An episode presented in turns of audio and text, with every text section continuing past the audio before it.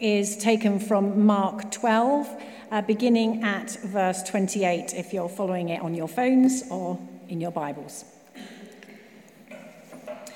One of the teachers of the law came and heard them debating. Noticing that Jesus had given them a good answer, he asked of him, Of all the commandments, which is the most important? The most important one, answered Jesus, is this Hear, O Israel, the Lord our God, the Lord is one. Love the Lord your God with all your heart, and with all your soul, and with all your mind, and with all your strength. The second is this love your neighbor as you love yourself. There is no commandment greater than these. Well said, teacher, the man replied. You are right in saying that God is one and there is no other but Him. To love Him with all your heart and with all your understanding and with all your strength, and to love your neighbor as yourself is more important than all burnt offerings and sacrifices. When Jesus saw that he had answered wisely, he said to him, You are not far from the kingdom of God. And from then on, no one dared ask him any more questions. This is the word of the Lord.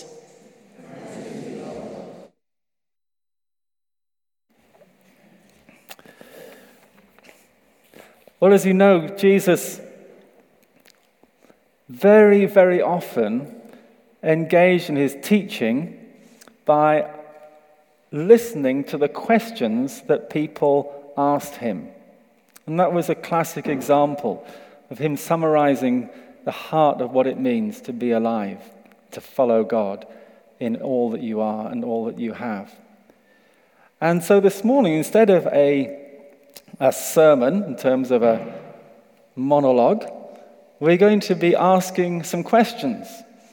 I'm going to be asking three or four questions, particularly of someone who has been part of this church for many, many years. And those of us who've been here quite a long time have watched Iona Clark, or Iggy as she is commonly known now, grow up from uh, quite a young age and mature and to grow into a, a young woman now who's at uni and who is passionate, passionate about the Lord and has such a longing to see God's power and love released in our world. So, he, would you like to come forward, please? That would be great.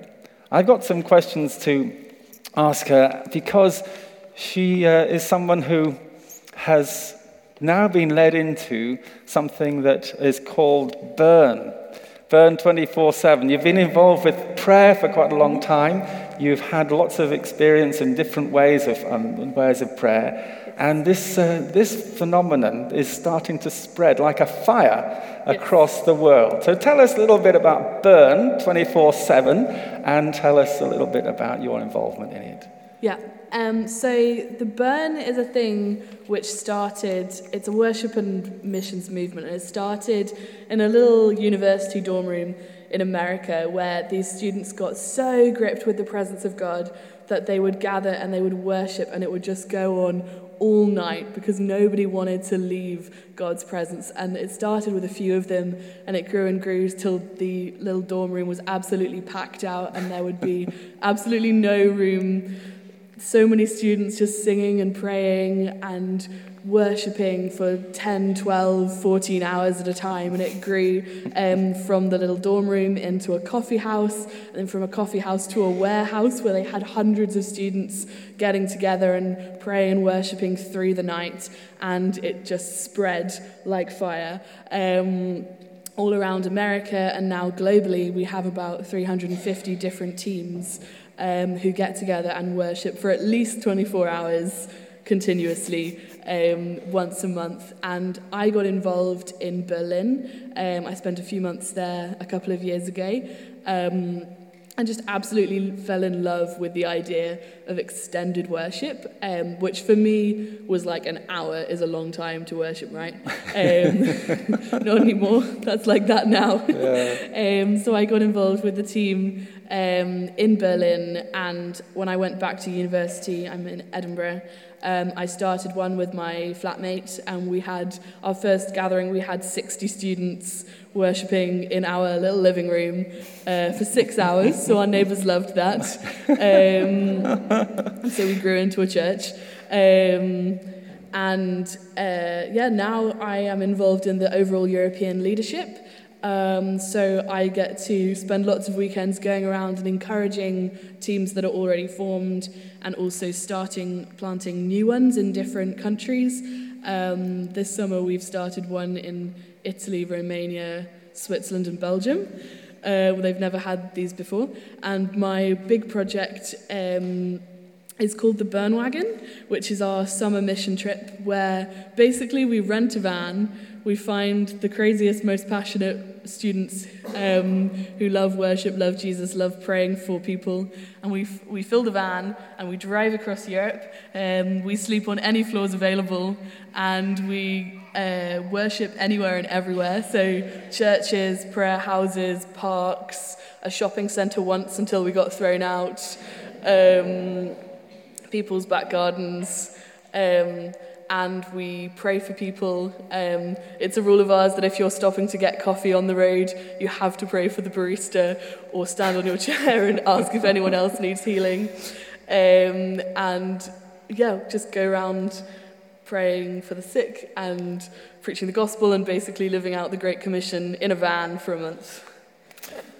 It's interesting, isn't it? Because to me, what's going around in my mind are the monastic communities of the sixth century.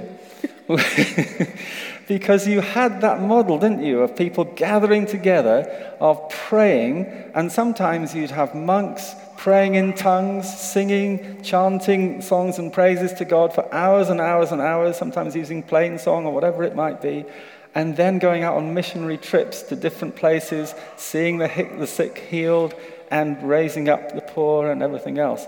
So it's wonderful what God is doing to rekindle that sense of prayer and mission. Yeah. And I wonder if you could um, just expand a little bit about that connection between prayer and mission and how it links in with Jesus' emphasis on those two great commandments. Yeah. Um, so I think it's completely impossible to divide prayer and worship and mission. You just can't have one without the other. Um, when Jesus was asked for one greatest commandment, he gave two. Um, love the Lord your God with all your heart, all your soul, all your mind, all your strength. That's worship. And love your neighbor as yourself. That's mission. Um, I think the key word there is all. We can't, um, we can't give God everything we have just for an hour on a Sunday. Um, and people ask, like, why 24 hours? Why is that, like, your standard shortest time um, for a burn? I'm like, why just 24 hours? You know, Jesus died on the cross for us, so 24 hours is nothing. Um, but I also think that if we spent all day, every single day, um, in the prayer room and never left, um, that would almost be just like half the gospel. Um, it has to overflow um, into evangelism, into outreach. We have to um, come in, but also to go out. Like when um, Paul talks about praying without ceasing, he doesn't mean spending all day, every day on our knees. He means taking that presence of God everywhere, wherever we go. And so there's this, this beautiful rhythm of when you are. Um, praying and worshiping in the presence of God, you get so excited about God's goodness and everything He's done that it's just impossible not to go and share it with someone else, not to go and pray yeah. for someone else. Yeah. And so you go, you pray for someone, they get healed, they give their life to Jesus, and then it's like, ah, I've got to go worship again, I've got to go give thanks. Um, and so there's this beautiful cycle that is continuous, and I think. Um, one of the best examples I've seen of this being set up practically is um, in Ibiza, there's a 24 7 prayer room um, right in the center of all the clubs. And they at all times have two teams. So one team will be praying continuously, and the other team um, will be out on the streets um, helping people home, giving them water, doing practical things to show God's love. And so they switch every hour. So you have an hour in the prayer room, and then you go out on the streets, and then you switch back again to an hour in the prayer room. And this rhythm continues all night, every day. And I think that's one of the most beautiful, perfect um, mm. uh, examples. And with our burn teams, everywhere that we have a burn team, um, one of the things to be a burn is that you do outreach as well. So we have some that are um, in really obvious places of need. So we have burns in the slums of India, we have burns all across the Middle East, we have burns in ISIS controlled territory. Um, and then we have burns in the suburbs of cities doing outreach there as well. And also in Bristol. Yes, we have we a burn here. If anybody wants to go and experience that way of praying and outreach, then have a word with Iggy afterwards. There's one locally here, or go online. That, um, that is putting in another way, really, what we've been thinking about here for many years now about being both a gathered church and a scattered church. Not, uh, we're not one thing here and another thing in our workplace on our front lines. We're the same people, the same church, only operating in that cycle where we encounter the presence of the love and, and think and celebrate the goodness of God, gather together corporately, but then we go out in the power of the Holy Spirit to live and work to his praise and glory, as we, as we say, wherever we are. I wanted to ask you about your passion for prayer.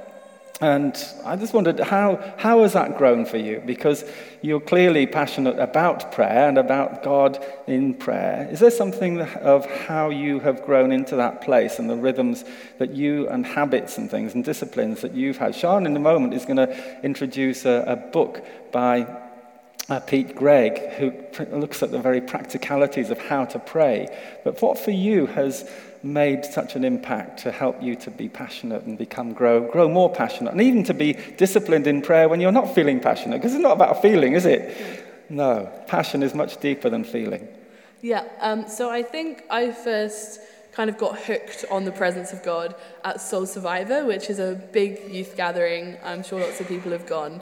And you would go there and you'd see um, people get healed, there'd be amazing ministry times, great worship, and it would be like a big high and then you come back back to normal life. And then maybe go to like a youth gathering in Bristol. So the mix. And that'll be amazing. There'll be great worship. And then you go back to normal life. And so I think um, a big bit of my journey of getting passionate about prayer has been learning to get off this roller coaster of big organized gatherings with really dramatic things happening and then normal life. And um, actually like realizing that um, God is exactly the same, um, whether there's 8,000 other people in a tent or just me on my own. And so building in um, times of spending time with God that are disciplines that, um, that yeah, make it an everyday thing. So when I was in Berlin, um, I was probably living in the dodgiest area possible of Berlin, and so we had a prayer basement underneath a casino, um, and I would go there every day for hours a day. Um, as part of my rhythm of the work I was doing there, I was working in some really difficult places, and so I really needed that time with God, time out, time in. Um, and when I left Berlin and went to university, I was like, oh, what am I going to do when I don't have this prayer room? And I had a picture of a laundry room. And I was like, no, God, I said prayer room, laundry room. Um, and because I was a first year student, I probably didn't make it to the laundry room in my halls till about a month into university. Um, but when I did eventually go, I was like, oh, this is perfect. This is the ideal prayer room. And so for all of my first year of university, I would get up, I would drag myself to the laundry room, and I would sit on a washing machine um, and have an appointment with God for the first couple of hours of my day. Um, and that actually became such a like sacred space, that time and place that I was meeting with God. It was the only place I could um, sing and worship without waking up my flatmates. Um, And yeah, it became my like daily appointment for meeting with God, even when I didn't feel like it. Um, that was where I went. Um, and I think the other thing that has got me passionate about prayer is that it's impossible not to get excited about it when you see answers to prayer. Um, so sometimes they've been immediate. Like um, a friend and I were going to Amsterdam to do a worship gathering in the red light district there. We were gonna, we'd got a room above a brothel. We are gonna worship all night.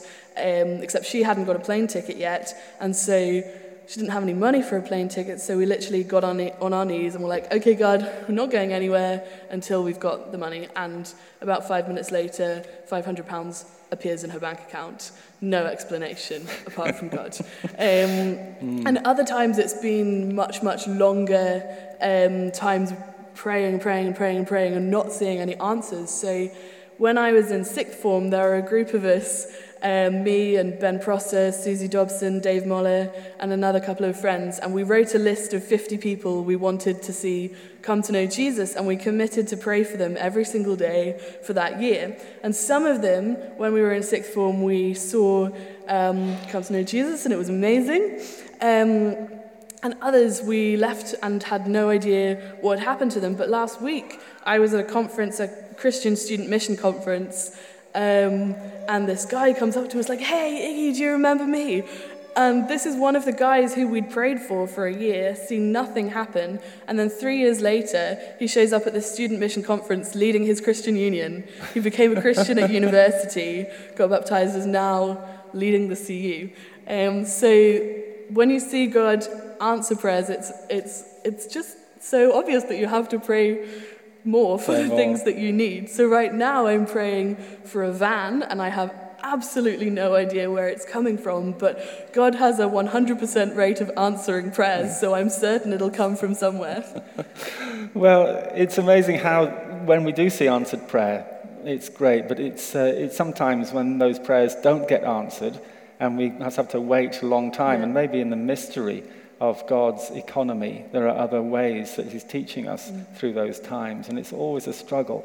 But to continue to learn to trust God in those difficult times is hard, and it's, continue, it's difficult to continue praying with a sense of passion for God um, when you're in those gloomy places. But what, was there one thing that's helped to fuel that fire for you? That um, you know, I was thinking about where you where you sit um, is a particular discipline, isn't it? Yeah. About being able to come to God and just say, Lord, I'm just here for you. Tell us about where you've been sitting in your laundry room. um, so I think, yeah, the discipline is one thing, coming every single day when you don't feel like it. God is still worthy. When you're really tired and you don't want to get out of bed, Jesus died for you, so get out of bed, you know? um, that discipline. And then um, another thing to keep the keep um, the fire burning is keeping adding fuel. Um, so I think you know the fuel of our worship is knowing Jesus and understanding um, who He is and what He's done for us. And when we grasp that, um, like it's impossible not to worship and give thanks. It's um, impossible not to want to be in that place when you really grasp what Jesus has done. Um, and so, getting to know Jesus more, getting a better understanding um, through reading your Bible, through gathering like this, through hearing testimonies, that kind of thing, it's all adding logs to the fire mm. to keep it yeah. burning.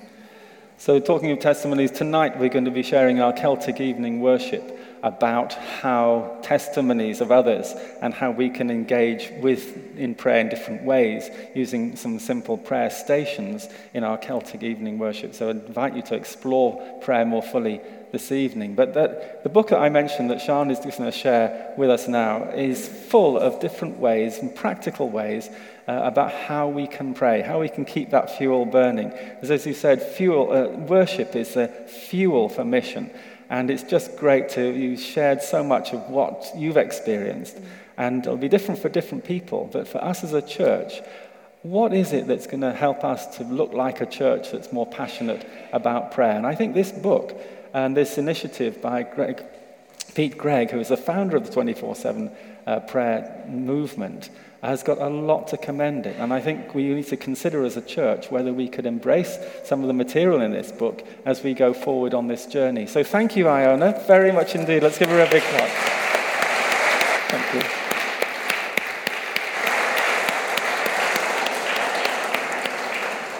That was really inspirational. And this is, um, I guess, the emphasis on being really practical as well. And uh, as we've been praying, um, during this kind of springboard time. It's not a sermon series because it's a springboard, as you know, these, these few weeks that we've got to really think about uh, Christchurch and what, what it's becoming and, and what we're looking and praying for it to become in the next three years.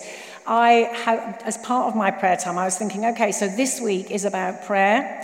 So, um, what is God saying to us? Because obviously, all of us have been asked to feed back to Aidan, the prayer groups, the home groups, the triads, to feed back anything that God is saying um, through our own uh, personal prayer time, but in our discussions together. And I just looked down while I was doing that and, and saw the book that Book Club is, um, is reading this month. So the book club meets at Alec Clark's house and is led by Rosie, and anybody can, anybody can go. It's fantastic. And I have read some amazing books. I mean, if it's a P.D. James detective or if it's an M.R. Hall, I'm there. I love detectives. I never have to be persuaded to read a detective story. But Christian books, which do me so much more good and just kind of lift my heart. I don't know what that is. That's kind of something spiritual going on, I think, because I struggle to actually sit down and read them. But if I had never read another book as part of being part of this book club, it would have all been worth it for this one. It is amazing. And it says in it, I have five minutes for this bit, and it says that you can sum up this book in two minutes by reading the following. So I'm just going to read this, and then I'm going to give one example about how unbelievably practical and real Pete Greig is. For 20 years, he has been um, the instigator, really, or the founder of 24 7. If anybody knows about prayer, it's Pete Greig. And yet, it's so real as he struggles with the fact that his wife had a brain tumor, and still has not been completely healed. It's full of those times when God doesn't seem to be answering your prayer, and yet how He keeps going. It's amazing. So I'm just going to read um, the synopsis, if you like, um, uh, of, of how kind of of the kind of structure of the book, and it's um, it's all written around the letters P R A Y. So the first one is pause. But this introduction every pilgrim gets a stone in their shoe eventually. You wake up one morning thinking, is this really all there is to knowing the creator of 100 billion galaxies? You read the book of Acts and ask, why isn't it like that anymore? Your world falls apart and you desperately need a miracle. You stare up at the stars and feel things bigger than religious language can express. You say to yourself, if this thing is true, there's got to be more power, more mystery, more actual personal experience. And so finally, you turn to God, half wondering whether you're any more than half serious, and say, Lord, Teach me to pray. And he replies, I thought you'd never ask. so pause. Jesus said, when you pray, dot, dot, dot. To start, we must stop. To move forward, we must pause. This is the first step in a deeper prayer life. Put down your wish list and wait. Sit quietly, be still, and know that I am God. Become fully present in place and time so your scattered senses can recenter themselves on God's eternal presence. Stillness and silence prepares your mind and primes your heart to pray from a place of greater peace, faith, and adoration. In fact, it is in itself an important form of prayer. And then rejoice. No one stares up at the northern lights thinking, wow, I'm incredible. We are hardwired to wonder and therefore to worship. The Lord's Prayer begins with an invitation to adoration Our Father in heaven, hallowed be your name. Having paused to be still at the start of a prayer time, the most natural and appropriate response to God's presence is reverence. Try not to skip this bit. Hallowing the Father's name is the most important and enjoyable dimension of prayer. Linger here, rejoicing in God's blessings before asking for any more. Like an eagle soaring, a horse galloping, or a salmon leaping, worship is the thing God designed you to do. Ask. Prayer means many things to many people, but it's its simplest and most immediate. It means asking God for help. It's a soldier begging for courage, a football fan at the final, a mother alone in a hospital chapel. The Lord's Prayer invites us to ask God for everything from daily bread to the kingdom come, for ourselves and for others in this section, we explore the extraordinary miracle working power of prayer, but also the questions we face when our prayers go unanswered. And finally, yield. The yield step, or when I use this with children, it's, it's yes. The final step in the dance of prayer is surrender. It's a clenched fist slowly opening, an athlete lowering himself into an ice bath a field of California poppies turning to the sun.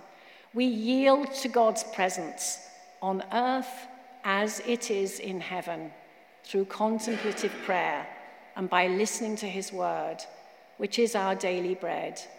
We yield to God's holiness through confession and reconciliation, praying, Forgive us our sins as we forgive others and we yield to his power in spiritual warfare, asking our Father to deliver us from evil.